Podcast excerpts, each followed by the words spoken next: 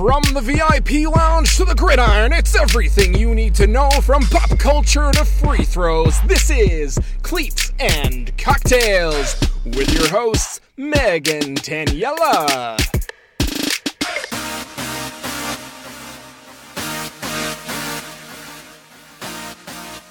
Welcome to Cleats and Cocktails. I'm Daniela. And I'm Meg. This week's episode of Cleats and Cocktails is brought to you by Handshaken Daiquiris, lime daiquiris, I will say. Um, these daiquiris were made up of two ounces of white rum, three quarters of an ounce of lime juice, and three quarters of an ounce of simple syrup, shaken with ice in a cocktail shaker, and then poured um, also over ice. Yes, keeping it cool. Yeah, they are strong. they are strong. um, but they're like they're like deceptive in that I find myself I keep sipping it. Yeah. Like they don't have like a kick to them that makes me like the way if you had like scotch or something where I'd be like, oh, okay, gotta slow this down. Like like you- you're gonna guzzle a few of these down and your day's gonna end real quick. Yeah.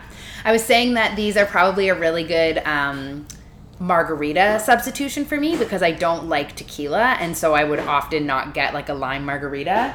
But a lime margarita actually always sounds like it would be delicious to me because it's basically like lime juice and tequila.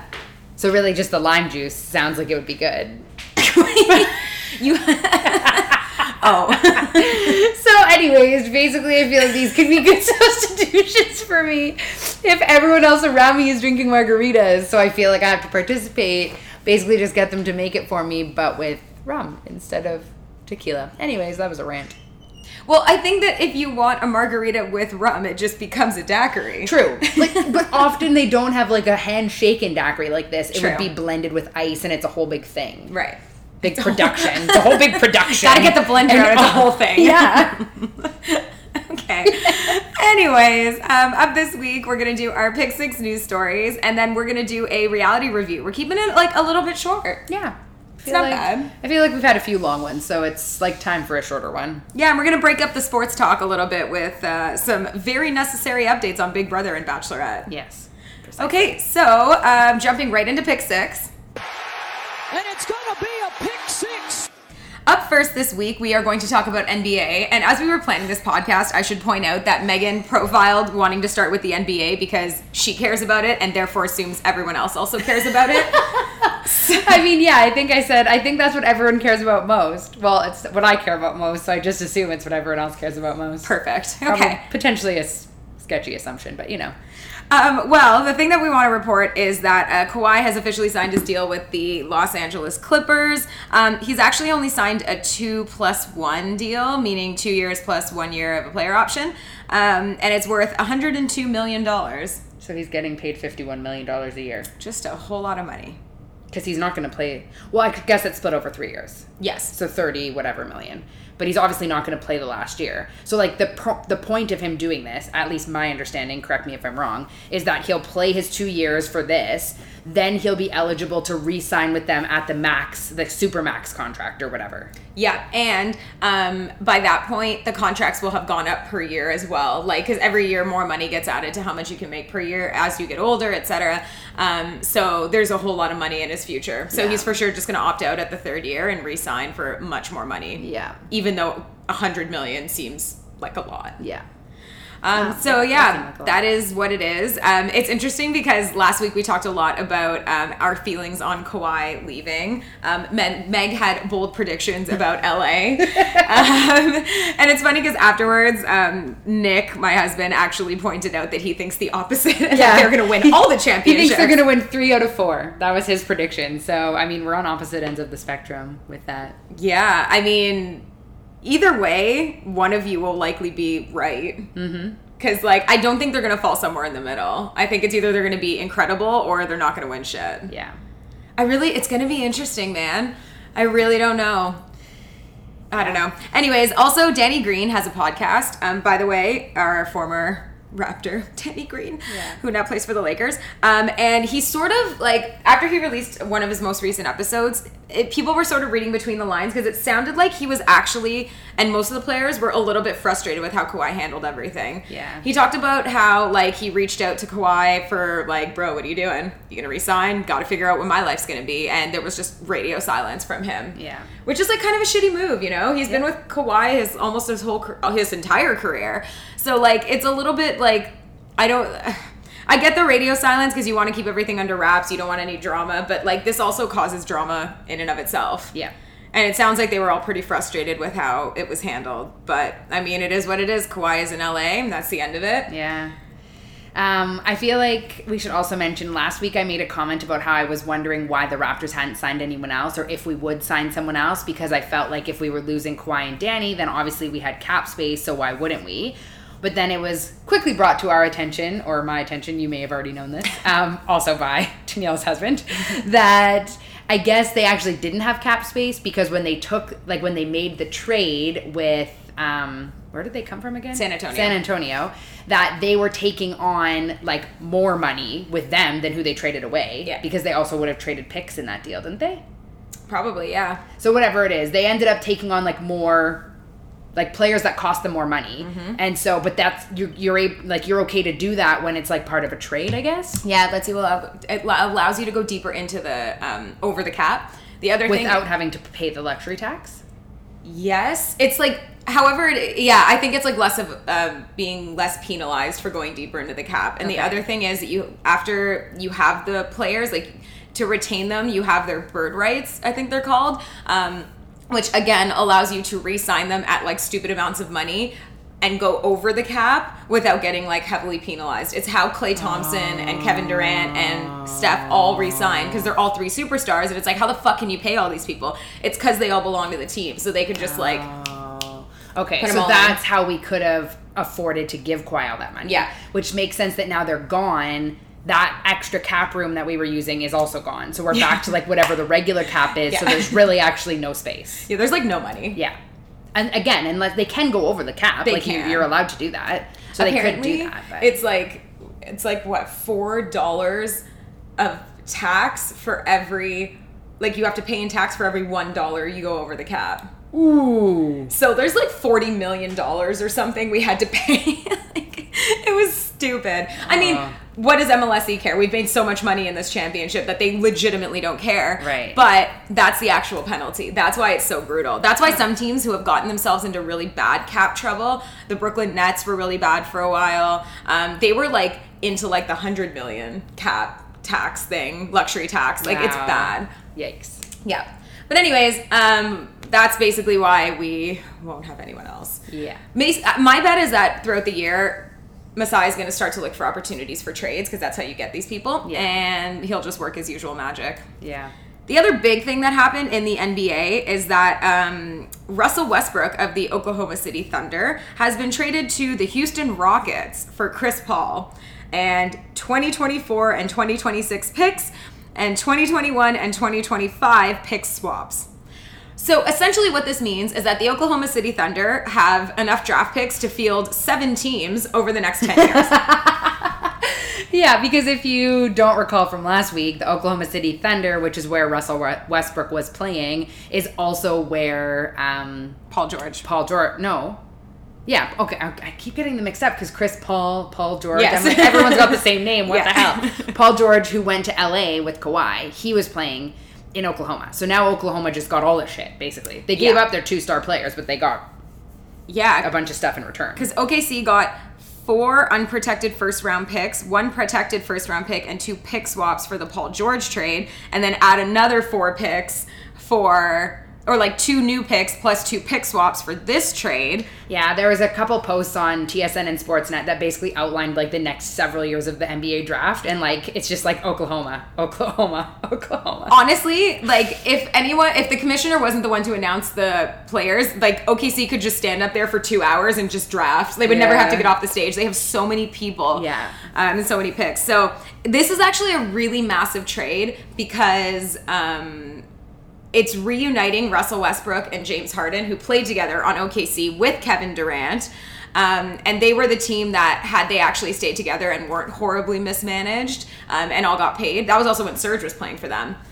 They would have won a title. Ah. There is no doubt in my mind they would have won a title. They were too good at that time, and they were literally on the verge of literally of being this massively dominant team, and their management just fucked it all up. So this is reuniting Russ and James Harden. Chris Paul's career is essentially over at this point. Um, I don't really like Chris Paul, anyways. He's a diva, like a major diva. If you ever watch a West Coast game with him playing, he's like the whiniest player on the court. Like every time he gets fouled, he's like up in the ref's face and bitching and complaining, and like I don't love him. Um, and so, uh, but like Chris Paul being uh, going to Houston initially was like this huge thing, and like, yep, this is the point guard that they need. He- They're going to win a title, and they couldn't do it, and so they shipped him off. Wow. And Chris Paul is worth uh, his contract is really big, so no one's picking it up.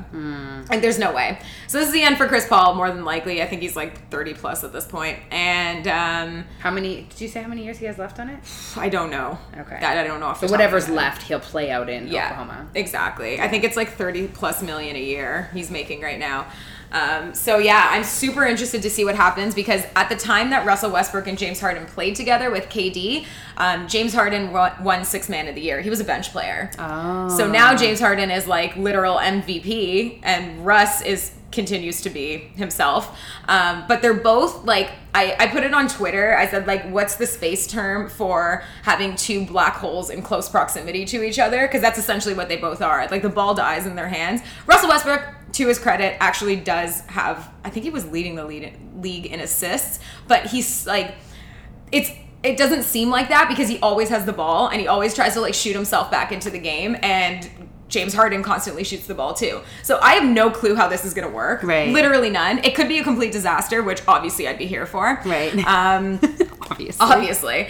Uh, but like the West is going to be a literal like war next year because now Houston is again legit. Like Chris Paul was sort of like, I don't know that Houston can do it, but like now you have Houston, both LA teams, and um, Golden State, and there are teams like Denver who were really good and are still going to be good next year. So like I don't know, they're all going to kill each other. Yeah. I'm here for it. Yeah, it's gonna be good. Um, okay, well, I actually feel like we have a few basketball stories on the agenda for this week, but next up, we're going to talk about Kia Nurse. Yay! Um, who is a Canadian female basketball player. I don't think we've actually talked about her on this podcast No. at all, which is kind of sad. Um, but basically, the reason we're talking about her is because she was named to the All Star game for the WNBA as a starting point guard. Um, so we thought that we would just sort of take this opportunity to give a little bit of a background on her and then also talk a little bit about the WNBA, because again, not something we've really talked much about on this podcast other than in passing. Um, so Kia is uh, from Hamilton, so GTA girl. Um, she's currently 23 and she's playing for the New York Liberty in the WNBA. So in college, she actually played for Connecticut, but there were over 50 schools who approached her to play for them. Wow. So she like had a really good high school career, obviously, with Damn. basketball. Yeah. Um, so she was actually drafted last year, April of 2018, 10th overall by New York, and then has been playing for them since then. So the regular season for the WNBA is actually from May to end of May to start of September, um, and then they go into playoffs. So Fun fact, they are on TV this year. Oh Yeah, w- like- WNBA's been on almost every night on TSN. oh on like Canadian Yeah, yeah, yeah. Oh. I've never been able to watch WNBA before this. I mean, maybe it was on and I just never noticed. I don't think it was though. Um, but it's been on and I've been making a concerted effort. Wow. Yeah, I'm so excited. That's awesome.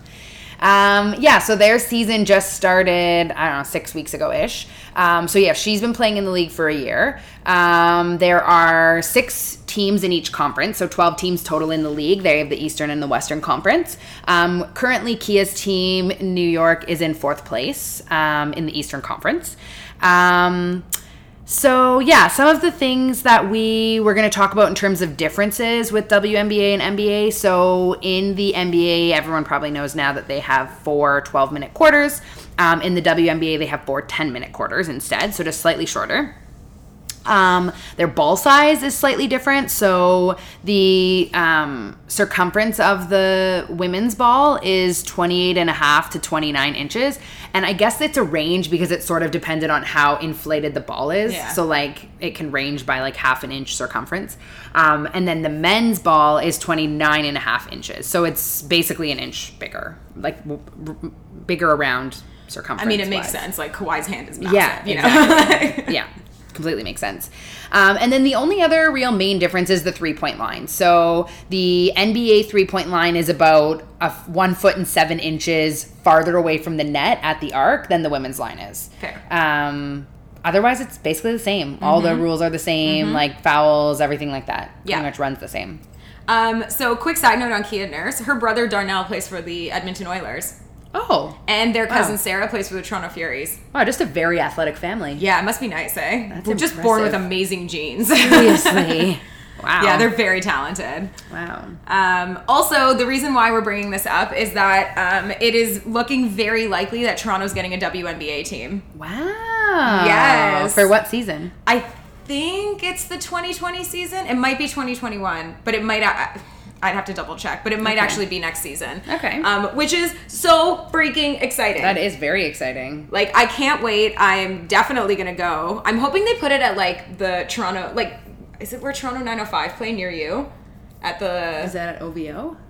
Yeah. Is that where Toronto? Is that where the nine to five play? I don't know. I think so. Um, but I, I'm so excited that Toronto is going to get this because we have the Raptors, who are Canada's team, and now we're going to have a WNBA team too to help coincide with that. And I feel like Toronto's on such a basketball high that we'll legitimately, like, actually be full send on this. Toronto is craving sports, and um, I'm so excited that we're that they're looking at Toronto as a market where they can really make money. Yeah. Agreed. It's so exciting. I can't wait. Agreed. Um, okay, so we're gonna jump into tennis quickly um, because we Wimbledon has com- finished officially. Um, in on the women's side, it was Simona Halep versus uh, Serena Williams in the final, and Serena got like spanked. Mm-hmm. It was Not not, even close. close. It was not even an hour long match. Simona Halep looked unbelievably good and good for her. Simona Halep is a phenomenal player. She's been at the top, like within the top five for ages. And she's also from the US, right? Or no, she's Romanian, Oh. something like that. Oh. Um, and so she is, she's really, really good, but she's only won, I think, one Grand Slam before this. She always seems to choke in the finals. Like, this was her thing. And so, but she looked super solid against Serena. She was super quick um, and had Serena running, and she, there, it was no contest. But you know what? It was really fun. We got our Meghan Markle signing, Princess Meghan, and Kate Middleton was there too. Yeah. So, I mean, let's be honest, we were waiting the entire tournament for it. All you could ask for, really. yeah, and they looked so cute. Yeah. Agreed. Ugh. It must be nice to be like a royal and you just like sashay your way into Wimbledon final, sit in the front row, like just having the time. Yeah. Um, so on the men's side, it was a pretty epic end to Wimbledon. So first up in the semifinals, we had Roger Federer versus Rafael Nadal. This is a really big deal because for anyone who hasn't followed the world of tennis, this is one of the best rivalries in sports history, in my opinion. It's gone on for literally over a decade. Roger and Rafa were both number one and number two, respectively, forever. They went something like two straight years where every single Grand Slam was won by one of them. Wow. It was ridiculous. Um, and so they've gone head to head forever in their careers. Um, Roger, Rafa actually has the upper hand. They've met 40 times. 25 of those 40 matches were finals. Wow.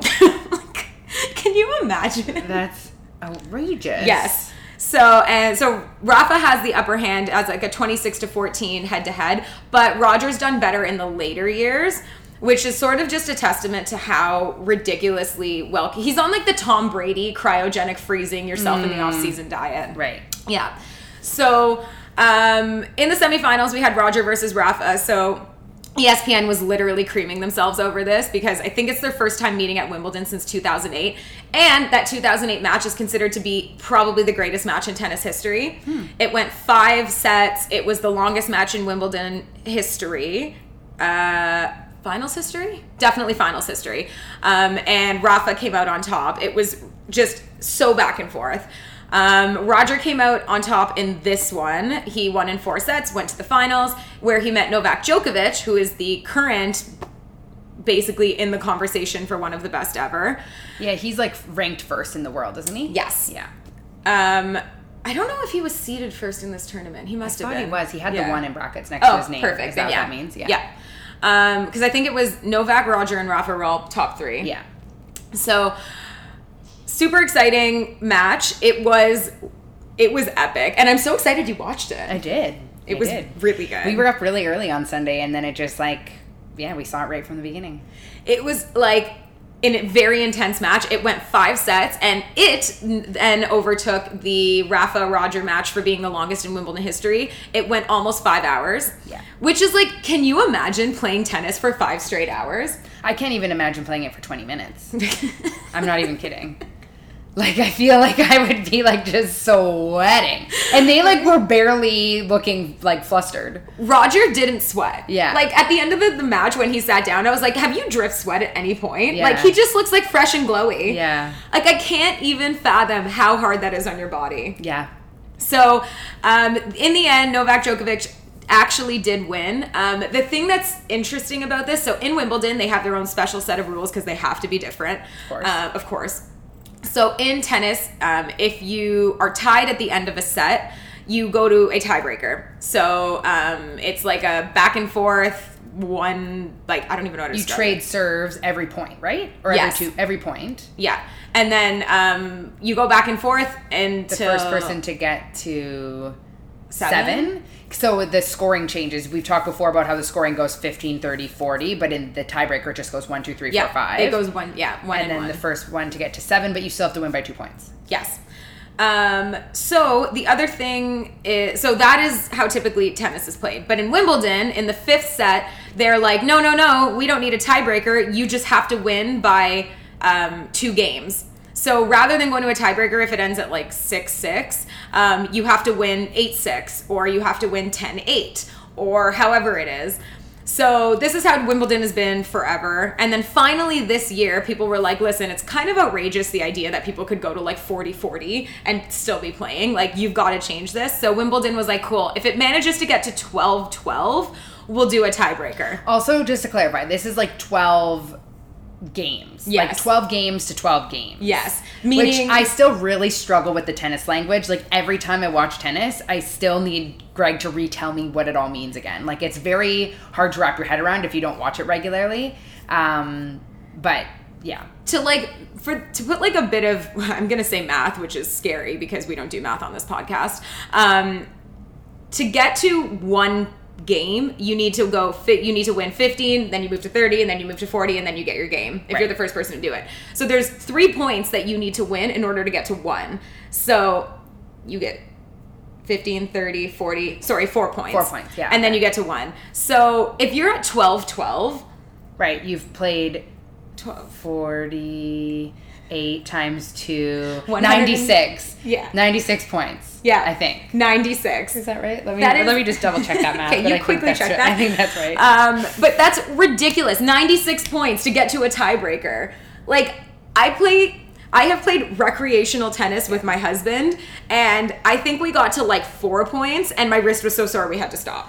Okay, so I clarified it is 96, but that's the bare minimum. That's Bare if you minimum. only get like four points, which they weren't doing. No. They were having a lot more back and forth. Yes, and so And a lot of, um, what's it called when they're tied? Uh, deuce? yeah. Okay, so if they get tied 40 40, then they have deuce. Then you still need to win by two, so then someone gets the advantage. Then the other person takes it back. It's like back and forth. So Oh, they were brutal. not playing the bare minimum. No, they definitely weren't. This was a super hard fought match.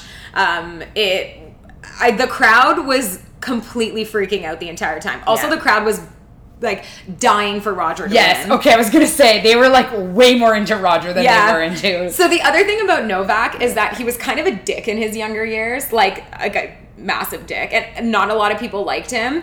Um, he's totally mellowed out as he's gotten older. He had a, he got married, he had a kid, it's, now he's like a dad and he loves everything. But that attitude problem sort of stuck with everyone. So not everyone's a big Novak fan. Um, whereas Roger has been just the classiest dude for his whole career. So people are fucking obsessed with him. I also love Roger. Um, but the crowd was desperate for him to win. And so like every time Novak won a point, they were like and then every time Roger won, they were like, ah! Like you could audibly hear the screaming. Yeah. Like the uh, the chair umpire had to tell the crowd to shut up multiple times. Mm. Um, but anyways, so Novak ended up winning in the end. It was a fantastic finals. Um, I it makes me sad because I feel like Roger may never win another slam. Hmm. And so out comes the conversation with this um, is as to who the best is. And if you ever want to throw things into conversation, if you know people who watch tennis, just throw out the general question: Who's the best ever at this point? Roger, Rafa, or Novak? Because it's really the three of them at this point. Hmm. Yeah, I'll spark a big conversation. Yeah, and then you can just sit there. Yeah. And if you want extra stats, Roger currently has the most slams um, among the three of them, and I think ever at 20. Uh, he might be chasing someone. Doesn't matter. He has 20. Um, Rafa, I think, has 18, and Novak has 16. Um, Novak is still young enough that he could likely catch that record. Yeah. Um, Rafa has won most of his titles on the clay court, which, if you want to totally throw people who are Rafa fans, be like, oh, is it really legit if you only win all your titles on one court? and just like watch them all seethe.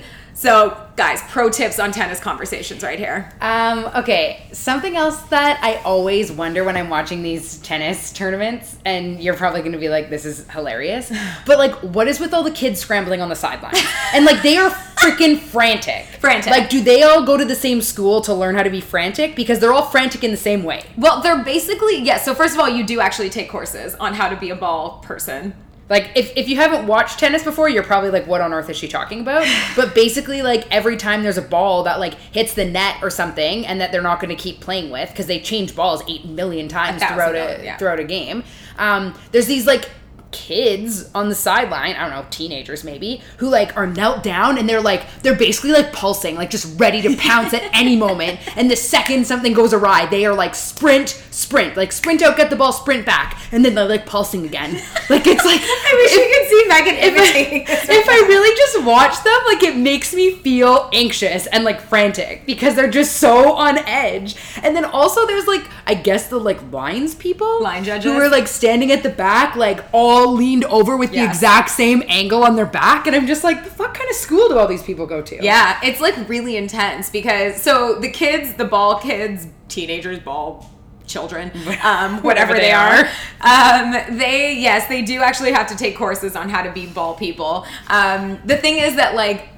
I don't know why it's like that, but everyone, like, you're just expected as a person who retrieves balls that you have to get it on and off the court as quickly as possible to not interrupt the flow of the game because so much of it is mental. So if you're too long, it throws away, like, it throws a wrench in, like, your serve setup. And, like, it's just, you can't fuck around with tennis players and their mental game because so much of it is stuck in their heads that, like, these kids are just so on edge, not trying not to freak out. It's true, and I totally get it. It's just actually also interesting to think like who are these kids? So like clearly these are kids who have some level of interest in tennis. Yes. So like their parents are probably rich, but not super rich because if their parents were super rich, they'd be sitting in the stands watching the game.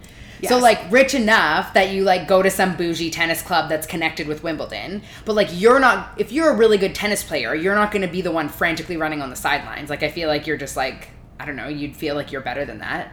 So like who are you that you're like the kid frantically running around on the sideline? Like I've just been trying to figure that out. Like who are you? Do you play tennis? Apparently, so I just actually Googled this, um, and apparently, this is a question that people have had, Of as course. in, how the hell do you become a tennis ball person? It's apparently like a, they call it a grueling X Factor style selection process. wow. Yeah. What do you Pre- just have to be frantic on stage and see if you're frantic enough for them? precision rolling skills, a written test, and the ability to stand in the sun for hours on end. Oh my gosh! I don't think they test your sun talents, but Those are the requirements Yeah, for the role? exactly. It's highly competitive, rigorous mental and physical training program. I bet. 700 school children from Southwest London schools were put forward for 250 available positions. Wow. There's also an art to like feeding a tennis ball to the tennis player and like handing it to them. And do you put it on their racket? Do you like throw it to them? Like there's a whole thing they need to know. And like obviously you would have to understand tennis to even be in the running for this because Yes. you'd have to know like the different spots in the game where you would have to Yeah. Apparently, so it seems like for Wimbledon, there's an area, I don't know, maybe it changes every year, but teachers can actually put students' names forward who they think can do the job. Um, they have to be teenagers age, like 15 or older. Um, and apparently, you get paid for it, wow. but you can have to put in up to 12 hour shifts. wow. You do get to wear Ralph Lauren outfits, though, which is Oh. pretty fun. And you keep them. Cute. Um, but yeah, so those poor kids are like stressed AF the entire Yeah. time.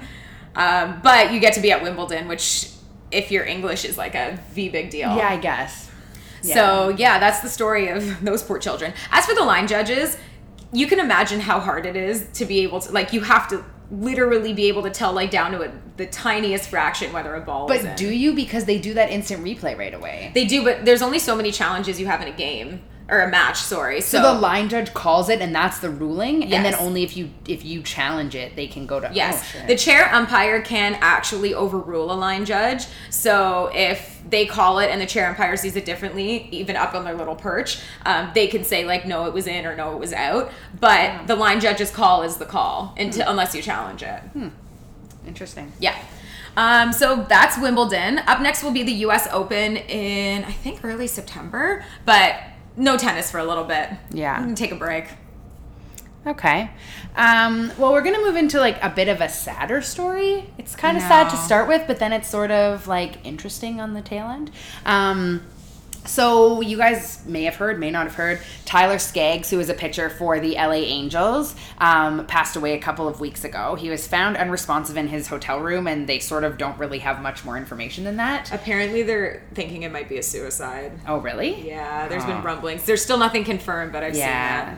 So he's yeah he's only 27 years old or was 27 years old. Um, and yeah, I read an article that said something about like the coroner's office said that there wouldn't be like a an available like cause of death or whatever until October. What? Yeah, How? That body know. is long decayed by then. I know. What I don't know what they're testing. That's so, So weird. yeah. Anyways, we basically brought this up because last Friday the Angels honored Tyler at their um, game on Friday night, which was I think July twelfth. Um, so his mom came and threw out the first pitch, which was really sweet. Um, and like obviously all the players were like out there like hugging her and stuff. Um, but there was a whole bunch of like really cool stuff that happened during this game. Yeah. So, I mean, the first thing that's crazy is basically that the Angels had a combined no hitter that night, which basically means that their two pitchers who pitched um, threw no hitters. So, like, have we talked about no hitters on this podcast? Before? No, I actually don't think we have. Okay. Um, You want a quick ups- explanation? do you? I mean, it's pretty much as advertised. Right. Yeah. There's a difference between a no hitter and a perfect game, but Right. So, like, people, I don't even know what the specifics were in this game, but like, people could have been walked. yes. That's I think they were actually for this game specifically, it was it was actually a perfect game for a really long time until there was a ba- like a, a, A walk. walk. Yeah. So basically just means like literally no one hit the ball off of those pitchers. That was an actual hit. Where they got on base or something. Yeah. They may have hit the ball, but they would have got out. Yes. Yeah. Is that right? Yep. Okay.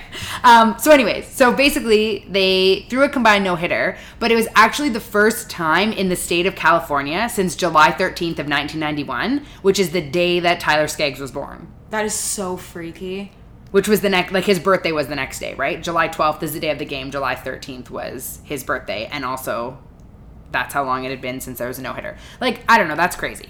Then there's a few other random things where I feel like they're like kind of reaching to like make these connections, but it's still kind of crazy. So basically, the Angels had 13 runs on 13 hits on the eve of July 13th, which was his birthday.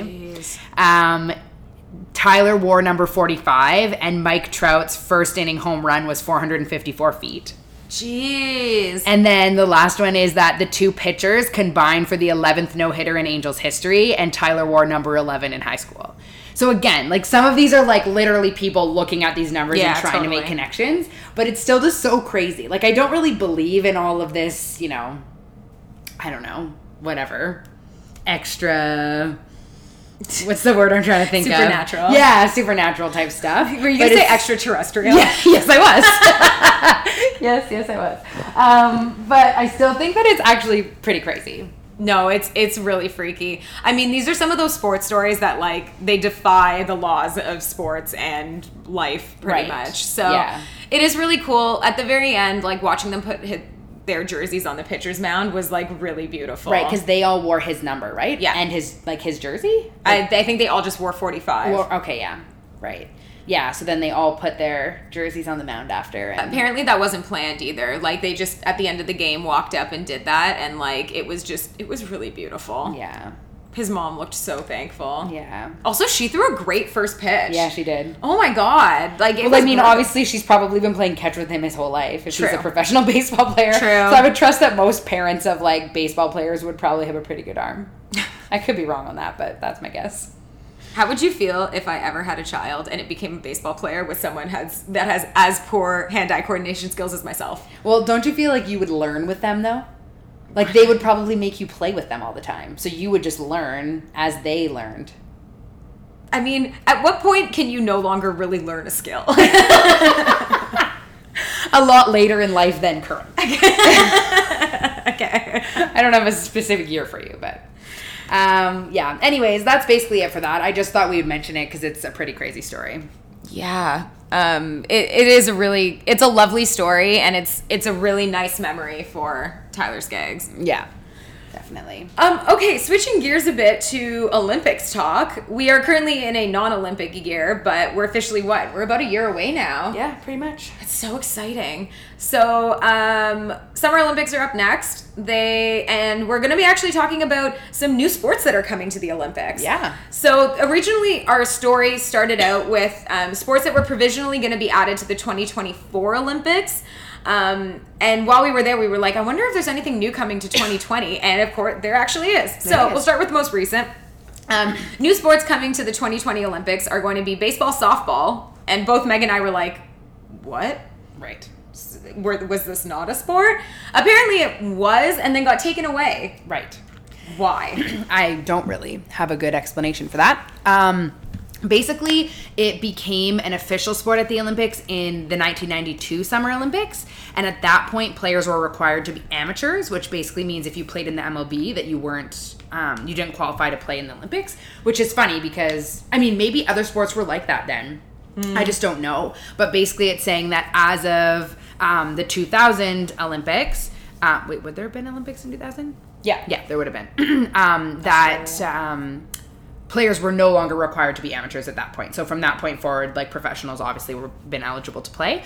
Um, so it was actually in like they obviously it's it's kind of weird when you look at the Olympic stuff because they plan stuff so far in advance. So like in 2005, they were already planning stuff for the 2012 Summer Olympics in London. So in 2005, they actually took a vote, and that's when baseball and softball were voted out of the 2012 Olympics. Like, why? So the 2008 Olympics are the last Olympics they were there for, and then um, they're being added in again for this coming Olympics. So I don't know why they were taken out or anything like that.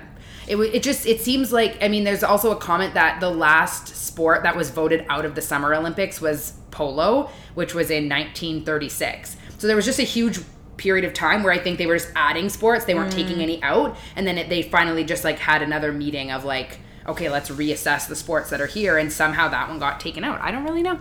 Yeah, it looks like so. IOC head Jacques Rogge, who is he still the IOC head? He's a douchebag. Um, apparently, he said like he made some comment about how there isn't enough universality in baseball, and that you need like a following and strict compliance with drug doping anti or anti doping agencies, and that just like it didn't meet it. Hmm. But like baseball is actually fairly worldwide. I mean, Yeah. it's not I guess huge in Europe, but like massive following in Asia, um, huge following in North and South America. So I mean, I'm glad it's coming back, especially because Yeah. then like I'd like to see Team Canada. Got Yeah. some pretty decent players. Yeah. Um, so yeah, baseball, softball is coming back. Surfing is getting added, which Yeah. is so cool. Yeah. I don't know the details of like what the events will be, but either way. Also, how do you get waves? Like, where are they gonna put them? Where are the Olympics again? Tokyo? Tokyo. Yeah, I mean Tokyo. Well, Japan will have like well, lots of water around it. True. But what if it's like a bad day and there's just no waves? Well, I think in the ocean there's always waves. okay. But I don't really know what you do. I guess if you host the Summer Olympics somewhere like Calgary, Alberta, Yeah, then what?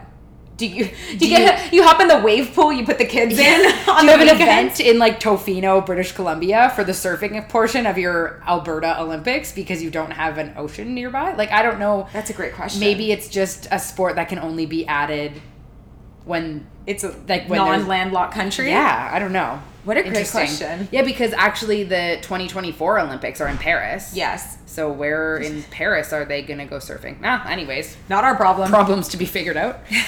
um, skateboarding is getting added. Super pumped about that. Um, sport climbing. Yeah, which I think is just rock climbing. I just don't really know. I think I read somewhere about bouldering, which is like the side to side version of rock climbing. Oh my god. So I don't know if it would be like a distance that you'd go and you'd be timed or do you think they have like a course you have to map out? Maybe. And like it's time trial? Who knows? I don't know. Yeah, we, we don't really know the details of these sports, just that they're being added. And the these sports um, were also listed as what were added for 2024. So I think maybe what's happening is that there's just new events for these sports Yeah. that are being added for 2024. But another sport being added in 2024 that's not at 2020 Breakdancing.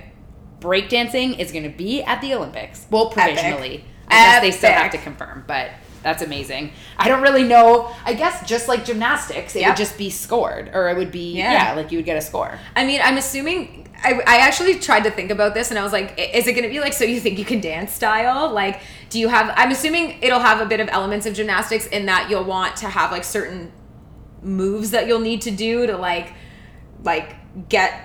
I don't know what like requirements of a routine, and then you can like freestyle the rest of it. Yeah, Like I- figure it's- skating. It's, interesting because I feel like this opens the door to like other dance styles Totally. and like whether they should be there or not. Like I don't know. I feel like it's it's. I feel like it's like a tricky subject because in my opinion, some stuff is like the arts, Hmm. right? Like I feel like dance falls under like an art umbrella.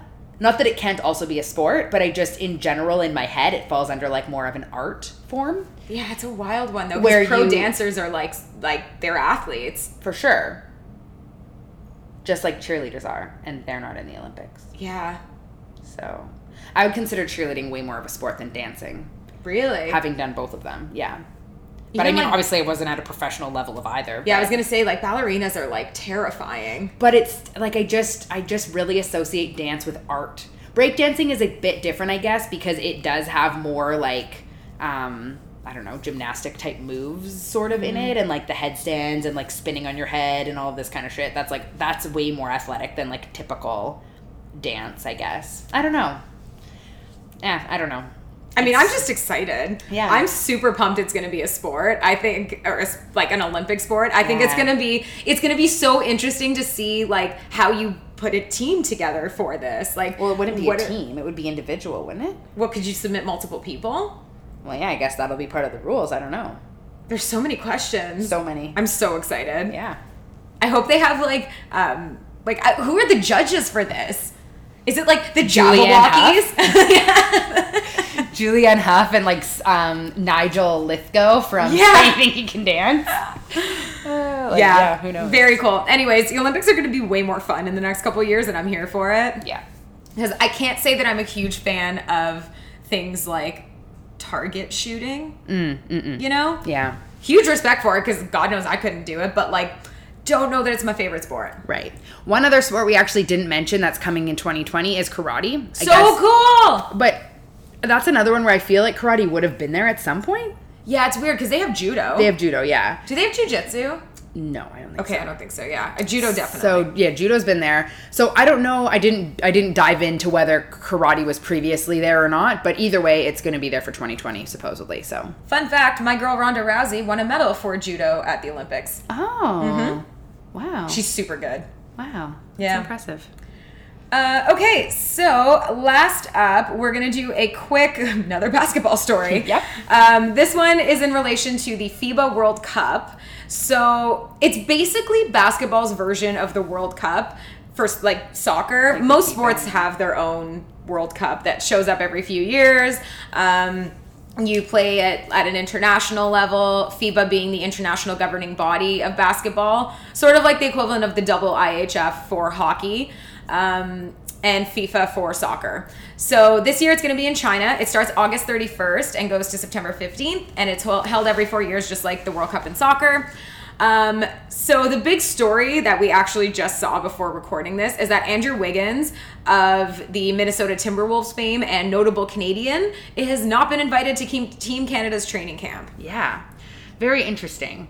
Um, I mean, we haven't. Andrew Wiggins is a whole other thing, basically, to give a little background and context as to why this is a big deal. But basically, he is um, from Vaughan, um, also GTA. Whoop whoop. um, and so he is a, a great basketball player. So he good. played at Kansas uh, in college for one year, did really well, and ended up getting drafted first overall in the 2014 NBA draft, um, and was drafted by Cleveland. But then basically in the offseason got traded in this big like three way trade to Minnesota. So he actually never played any games in Cleveland. He No. just went straight to Minnesota and played there. Um, so like I mean, this is okay. So 2014 draft. So that season would be when we had just moved here, which would be when I was like maybe just starting to watch basketball. Mm-hmm. But I remember being really into Andrew Wiggins because he was Canadian, because he went first overall. So I would like, I don't know, Greg and I just talked about it a lot, and I was like really into him, thinking he was going to be great. And then he sort of just hasn't been that great. Yeah, part of the problem is that he he doesn't seem to care a whole lot. Like that's the problem. Is like he has these like notable attitude problems. He sort of he got paid a lot of money and he sort of has just been like, "Cool, I got paid. I'm good now." Um the other thing is so the year that Andrew Wiggins got drafted by Cleveland was the year that LeBron went back to Cleveland. So LeBron went back, and there was this huge controversy because he basically was like, I don't really want Andrew Wiggins. I want to trade him. And so they did. They traded Andrew Wiggins and they got Kevin Love, who LeBron wanted. So Oh, there was this like huge controversy because that was also people were pissed that year that they got the first overall pick too. I remember watching that NBA draft and one of the commentators was like this is all bullshit. Hmm. Like LeBron James is back on your team and you're telling me that it's just magically worked out that you also get the first overall pick because they had some stupid number of first overall picks in the last however many years. So it all just felt really fixed and it was just a bad look that year. Yeah. And Andrew Wiggins has never really seemed to like pull his head out of his ass as a result. And he has the potential to be so good, but he's never really gotten better. Yeah, it seems like he must have done well at the start because he did get the Rookie of the Year award Mm-hmm. in 2015 for the NBA. So obviously he like did well there. But uh, yeah, I feel like he's just like not really in talks No. of like good players. Nope. Nope, not at all. Um, and like Minnesota doesn't really do particularly well either, so that probably doesn't help. yeah, it's Like awkward. even if he's a pretty good player, but the rest of the team's not great, like yeah. it's So- just weird. Yeah, so basically, like the reason this all came up is it's just very surprising that he wouldn't be invited to Team Canada's training camp because, I mean, you know, we're getting better in terms of like Canadian basketball players, but we still don't have like a ton of superstars right now. No. And so he would, in theory, be one of the better ones. Yeah, so he would probably be the best player on the team. yeah, so it's strange that he wasn't invited. And, like, I mean, I guess there's some speculation on whether he truly wasn't invited or maybe he was and then turned it down and they just, like, played it off as if they just chose Yeah. not to invite him. Like, who knows? But either way. It's a bad look for everyone involved. It's a bad look that like we didn't invite him because he's obviously the best Canadian out there, and it's a bad Or look. one of them. or one of, um, and it's a bad look on his part that he his attitude problems. If it truly is that we didn't invite him, it's a bad look for how he's progressed as a player. Yeah, for sure. Um, a couple people who are going to be at the training camp RJ Barrett, obviously, who we've talked about a lot on this podcast. Um, Chris Boucher from the Raptors. Fresh off a title win. Yeah. Um, uh, who was the other person I was thinking of? Cory Joseph? Cory Joseph, who Kojo. previously played in Toronto. Um, who's the player on Denver? I should have written these people down. Jamal just in Murray? my head. Yeah, Jamal Murray, who plays for Denver. So there are a few, like, pretty well known Yep. Canadian basketball players who will be there. We're gonna have a pretty decent team. I'm Yeah. excited. Also, the thing with this is that um like the FIBA World Cup is good because it's like sort of um every few years you can see how far your country's progressed in terms of basketball development. So like one or two World Cups from now, we're gonna be real fucking good. Yeah. I mean, I looked back and in 2015, it looks like we won bronze. Yes. Um, so It was I a mean, big deal. Yeah, it seems like I mean, we should have like more people on the team now than we did then. So who knows what'll happen? Um, one other thing though, I thought was worth mentioning is that there are a couple of um, exhibition games uh, against Nigeria. So they're playing in Toronto on August 7th and then in Winnipeg on August 9th. So those are probably like, I don't know, I think those would be pretty exciting games to go to just to kind of get, I don't know, get to see it like live. And then their first game of the tournament, Canada's first game, is on September 1st against Australia. And then we also have Lithuania and Senegal in our group. It's not an easy group to be quite honest. Australia has a couple of good players. Um, Lithuania, like that's Jonas Valanciunas, so um, it's going to be interesting. I I don't think Senegal is going to do a whole lot, but um, I would be super excited for them to make a push, especially against teams like Australia and Lithuania. Yeah. Mm-hmm. So we'll uh, loop back around on that once we get closer to. Yeah, see if we can catch a game. Yeah. Um, but yeah, I guess that's pretty much it for sports this week. It's exciting. Yeah. because it means we get to talk about reality TV. Yeah. Which is something we've been waiting to do for a while. Yes, it is. Um, okay, I want to be caught up on Bachelorette first because Okay. I said I was gonna commit when Hometown started, and I still have not watched the Hometowns episode. Okay, so hometowns was last week. So as a recap of who's left, there's still Luke P, annoying, crazy Luke P, who got first impression rose, but then like turned crazy. Which you don't really know if you haven't watched the season, but it's irrelevant, kind of. So he's He- is he the one with the fantasy suite issue? Well, I'll get to that. Okay. yeah. Okay, so I'm thinking the right way. yeah, one. you are thinking okay. the right okay. So there's there's Luke, then there's Jed, who's the musician Yes. from Nashville. Who I definitely didn't have going far enough in my fantasy pool. then there's Peter the pilot, Peter the pilot, yes. and then there's Tyler, super hottie from Florida. yes. Yeah. Tyler's a hottie. Yeah, a hottie with a body. If he doesn't win, he might be the next bachelor. Yeah, I know. I know. It's intense.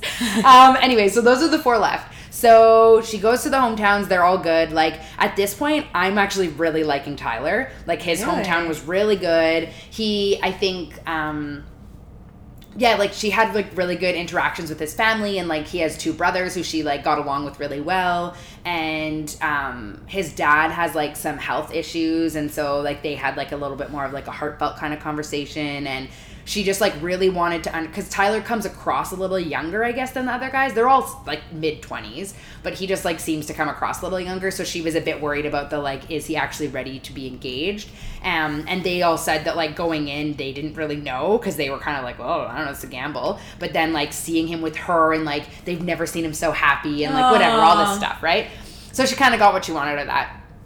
Um, Jed's hometown was interesting. Um, I've read some stuff afterwards saying that like his sister feels like they portrayed her differently on the episode than how it really went down. So like you never know. But basically, they all had concerns that he wouldn't be able to continue his music career and have a like a full on relationship, like get engaged, get married. Like that those wouldn't go hand in hand. Okay. So like either either he kind of has to give up his music to like fully be into Hannah, or Hannah has to give up everything else to be like follow Jed along on his music career. Is sort of the impression they gave. Jesus. Yeah, which is like kind of terrifying. But Jed's the only one at that point who had fully said that he was in love with her, and she said she was falling in love with him. Like she hadn't said those words to anyone else.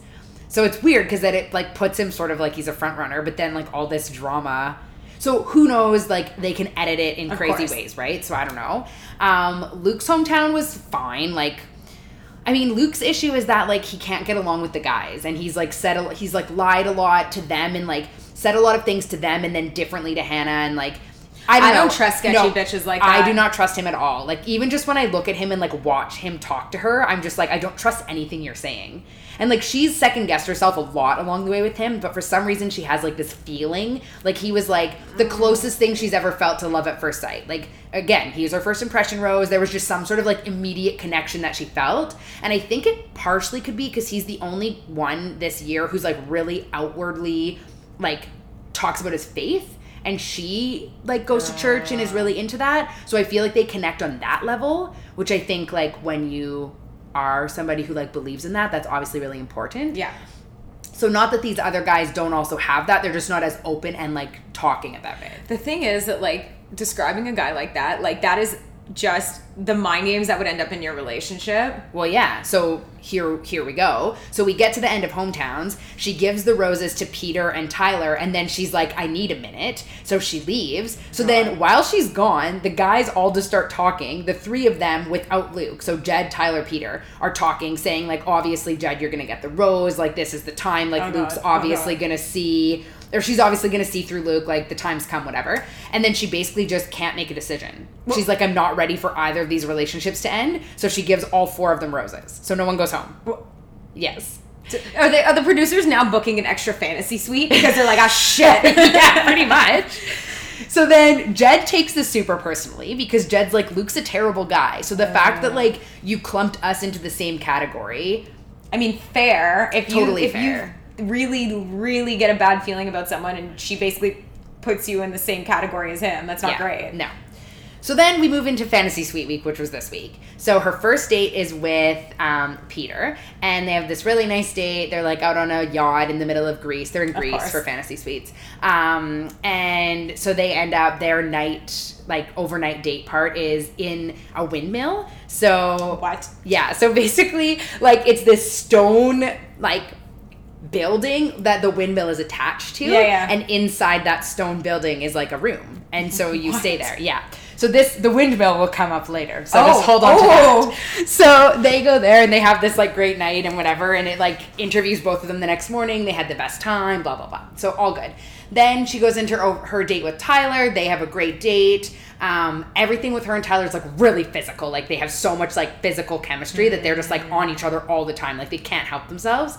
And so when they're in their like evening portion of the date having dinner, when she goes to give him the fantasy suite card, she basically says like I want to do this with you, but I don't want us to have sex because that's not a concern for me in our relationship. Like we're super physical, ah. like that's not the concern. The concern is like our emotional connection. So like I want to very mature about that. I know. So she's like, I want to do this with you. I want to have all this off camera time, but I like want to say right now that like I don't want it to go there.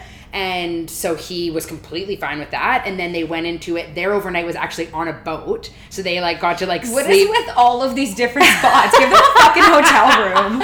so theirs was in a boat, and um, the next morning it interviews her, and like she was the most smitten kitten ever. Like Oh. she said that like the they would start like making out, and it would get hot and heavy, and then he would like cut it off and be like, "No, this isn't what you want. Like let's just like back it up and like have good conversation." Jesus Christ. Yeah. So she said it was like the most respectful, the most respect that she'd ever felt by a man in her life. Wow. And I was like, "Wow, those are strong words." You should probably just send everyone else home. literally like ah, yeah i just he he's like for sure my front runner right now Ooh. basically but anyways um so they have an amazing night Great. everything's great then it goes into Jed, and so her and Jed like have this really awkward daytime date where they like get hooked up with this random Greek family having like a family dinner. Sorry. And they like invite them to like come in on it so they can experience like a experience like a real Greek traditional culture. Uh. But it's weird because the people keep asking Hannah questions about like her journey. So she's basically having to talk about all the other relationships in front of Jed, who's just like, oh, this is so annoying. And like this one girl just won't stop asking her questions and like,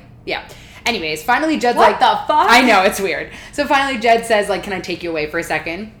And so they step aside, and he brings out these concerns about Luke. Finally, uh, he's never said anything. Like he's kept his mouth shut this whole time. But he's like, basically, the long and short of it is, he felt um, sort of. I forget. I don't can't think of the word I'm Like trying to think of. disrespected? Well, yeah, disapp- I guess like he just felt really shitty about the fact that he got clumped in with Luke last week, and that like the two of them were who she was deciding between, kind of thing, right? Okay. And so he like expresses all of this.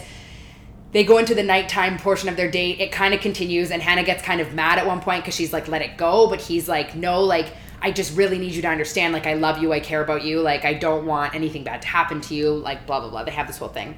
Um, they get on the same page, they're all good, they go into their overnight. I'm pretty sure they have sex. They don't really, like, say it, obviously, but it seems that way.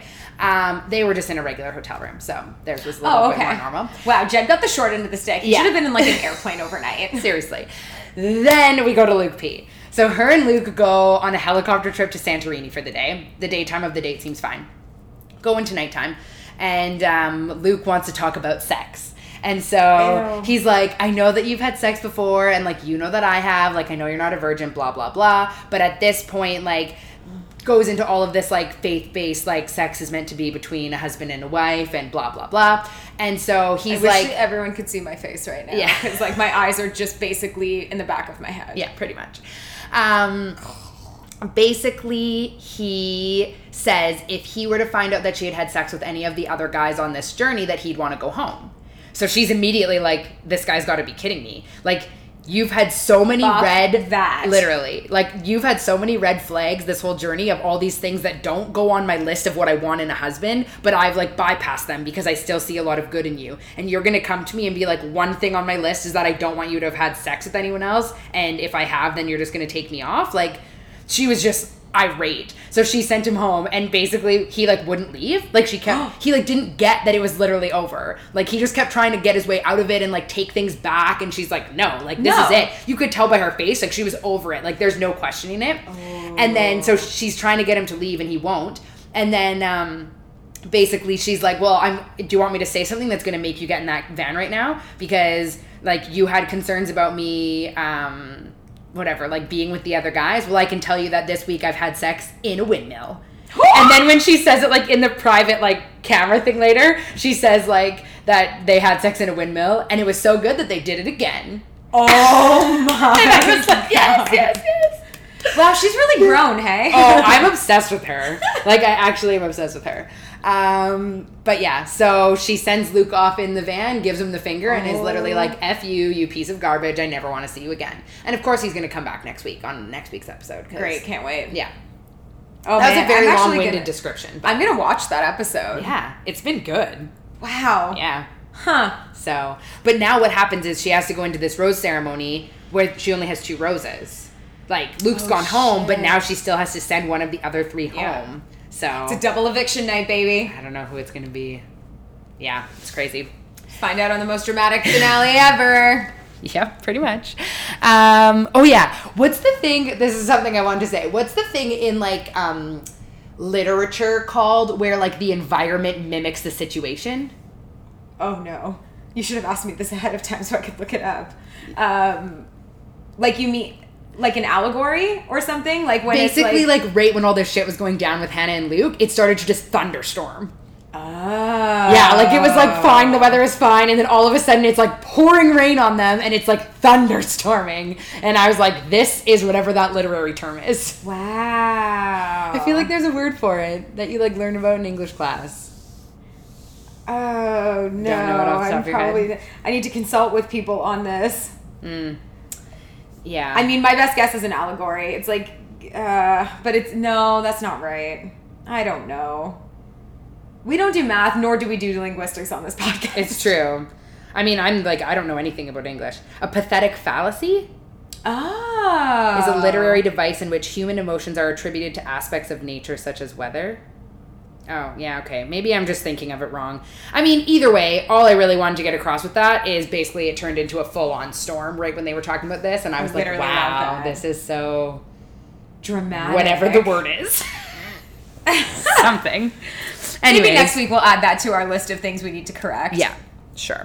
Um. So, Big Brother. Yes, Have you been watching? I have. Okay. What are your thoughts so far? Um, I'm not sure about this whole camp comeback thing.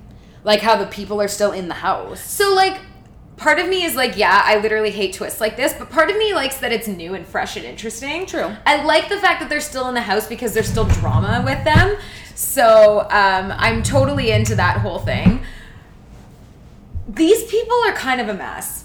Yeah, I'm I'm into it. Like so far I'm I'm liking everyone and I feel like there's been like a couple of guys who have gone home, which I like. Normally it's just like girl, girl, girl, True. girl, and they just all get like picked off. But so some of these people are trash. Yeah. Like, yeah. So pe- for people who haven't been watching, the big twist on Big Brother this year is that the first four people eliminated actually stay in the house. They can't compete in any competitions, um, but they still get to pr- basically interact and live in the house as though they were still there they also don't get to vote. they don't get to get to vote correct so it's interesting because they get to still play a social game and then after four weeks they're going to do a camp comeback where competition where one of the house guests who have been evicted will get to come back into the game and then the rest of them are gone forever so if you also haven't been watching there's like one big alliance of eight people called Grateful. Uh huh. Get it? um, and then there's a couple of other alliances that have already been blown up Yeah. because no one can keep their fucking mouth shut in this game. Literally no one. Um, one of them, if you uh, watched one of the more recent episodes, was literally blown up because the middle-aged dude was talking to his wife on camera. Because oftentimes, because the house guests have nothing to do, they get up and they'll literally just sit in front of a camera and talk to their families, so the live people who watch the live feeds can see it. Um, and he just completely told the entire, like his whole game, his alliance that it was it was in, um, and Who was in it? Everything like everything, that. the name of it. Yep. And he got overheard, and Chris- that alliance. Christine, right? Christie found it. Yeah, or Christie? That's her name. Oh, Christie. Okay. Yeah, and uh, she overheard it, and that alliance got blown up. Hmm. Um, the there was also a second alliance that was made, what was all girls, because as usual, as per tradition, a- an all girls alliance is formed, and then immediately blown up because Bella, who I had slightly high hopes for, her bio did not reflect what a fucking dumbass she is in Hmm. Yeah, she game. really can't keep her mouth shut. No. Like, she has blown up all of the alliances she's been part of. She's also in a showmance with a guy named Nick. Um, which they have not show they haven't shown a lot about the showmanses So on the off camera or like not on the episodes um, situation, so Nick and Bella are in a showmance and Jack and Analyse have been just like fucking so cool. I, I mean, listen, I'm all for Sex in the BB house because some years it's a dry year and the live feed people just they they don't like it. Right. Like, give me some action after dark. Right. Um, but so Jack and Analyse have been hooking up, but then as of like two days ago, Nick and Analyse started like being all over each other, and then Bella freaked out. But Jack isn't all that upset because he's totally obsessed with Christie, who I don't think is straight. Um, and it's just a hot mess express. Wow.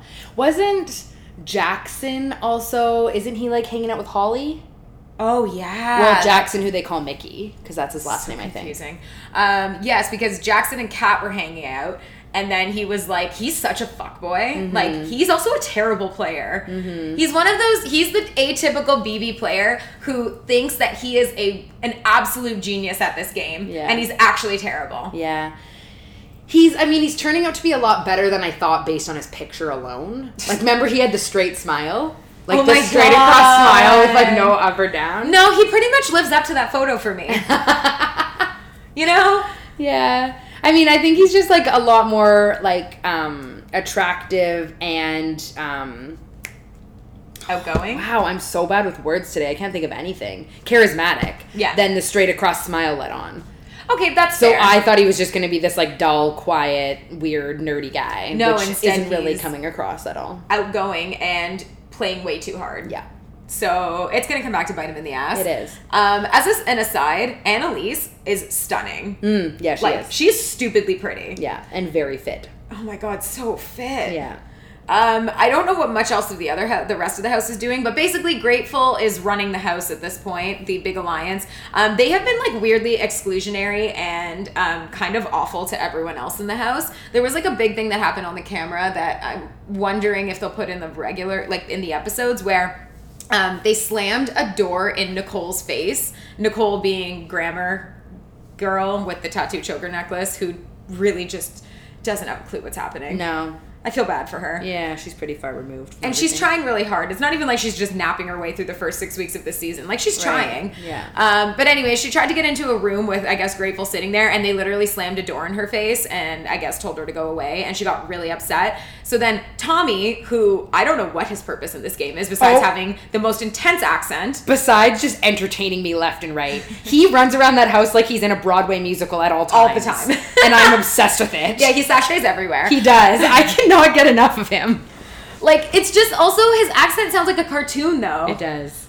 Like he's just like he's so New York. Like, you know, what's going on? Like it's just so excessive. So anyways, he tries to mediate a conversation between Nicole, who's got the door slammed in her face, and Bella, who can't keep her fucking mouth shut. Um, because apparently that's going to help the situation. And all Bella did in that scenario was scream in Nicole's face, blame her for everything, including blowing up their alliance, even though Bella did it one minute after it got formed. Um, and then she stormed out. And so Nicole has been very sad ever since. Aww. Yeah, it's really sad. Um, there's not a whole lot of support on that side of the house because they are all getting voted out. Um, so that's pretty much everything that's happening there. Wow. it's it's a mess. This season is like if I would encourage anyone who um, is into seeing what happens sort of not in the episodes. You can go on Twitter. People live tweet what's happening. There's also like live feeds that um, people will report on. I think Joker's update updates is the one that I use all the time. But then, just as a FYI, then you get all the spoilers, which Yes. means you know everything before it happens. You will know everything before it happens because in the world, in the actual house, they do HOH on Thursday. Noms are usually Friday or Saturday, and then POV is Monday. So um, it happens much quicker in the house. So typically, if you do go on the live feeds, you're going to get spoiled by the end of the weekend as to exactly what's happening. Which is why I never watch them because I don't like to get spoilers. See, I love it. I know you do. Ugh, Um, wait though, who's the guy from Pennsylvania who's the truck driver? Sam, who yells, I love him too. he yells so much. He does, but it's like excited yell. Why must he yell at the diary room camera? Uh, they can hear you. He's just a loud talker. Don't you think if you were in there that you'd be yelling at the freaking camera? No, I don't think I'd be yelling. I mean, like I, I don't know. That's a great. I- point. I but we run really a like podcast him. and we don't yell into. Well, I feel like we're basically yelling right now. it's true. We do banshee shriek a lot. Yeah. Hmm. Yeah. But anyway, I don't like this this realization of self right now. You're giving me a crisis. Um, I really like Sam though. Yeah, I I'm sort of indifferent because he's just so fucking loud. Um, also, I don't quite understand. Like he's so like thinking everything's great and there's so much happening around him and That he he's just like know. I want some POVs. I'm doing amazing. And everybody's like, "Oh my god, there are alliances. You are part of none of them." Yes. Like, yeah. I still think he'll hang around for a bit though. I think, think the so. Grateful Alliance is going to break up sooner than later. I mean, I haven't been watching the live feeds, but based on this show, like what they're airing, it seems like they're going to break up soon, and then it seems like some of them will likely loop in with Sam. honestly, they're definitely going to end up breaking up because all of them are way too hot headed for this. The only one not hot headed being Holly, who I don't know what she does. Yeah, me neither. She's just like Analyse's older sister. Yeah. Just prancing around the house Yeah, with her big glasses. yeah, So, bull. unclear. Um, well, somehow we've still managed to keep this at a, a regular episode length. We do Oh my god. Even though we thought content wise we'd be on the low end for time, but we're not. So, anyways, hopefully uh, people enjoyed our rant about reality shows. I mean, it was a very big recap. It was. So, I guess we won't need to do it again next week. No, probably a couple weeks. Yeah, we'll tune back in. Like, we'll come back to reality review maybe like after, at the Bachelorette finale. Exactly, yeah, which will be a couple weeks from now. And then we can talk about Bachelor in Paradise. Yes. Uh, Hot Mess Express. yes. Can't wait. Yeah. Um, make sure to follow us on Instagram, Cleats and Cocktails, or on Twitter, Cleats Cocktails. Send us any questions you may have or things that you would like us to talk about to cleatsandcocktails at gmail.com. Don't forget to rate, review, and subscribe on Apple Podcasts and follow or favorite on any other podcast platforms. And um, we'll be back next week. Cheers, guys. Cheers.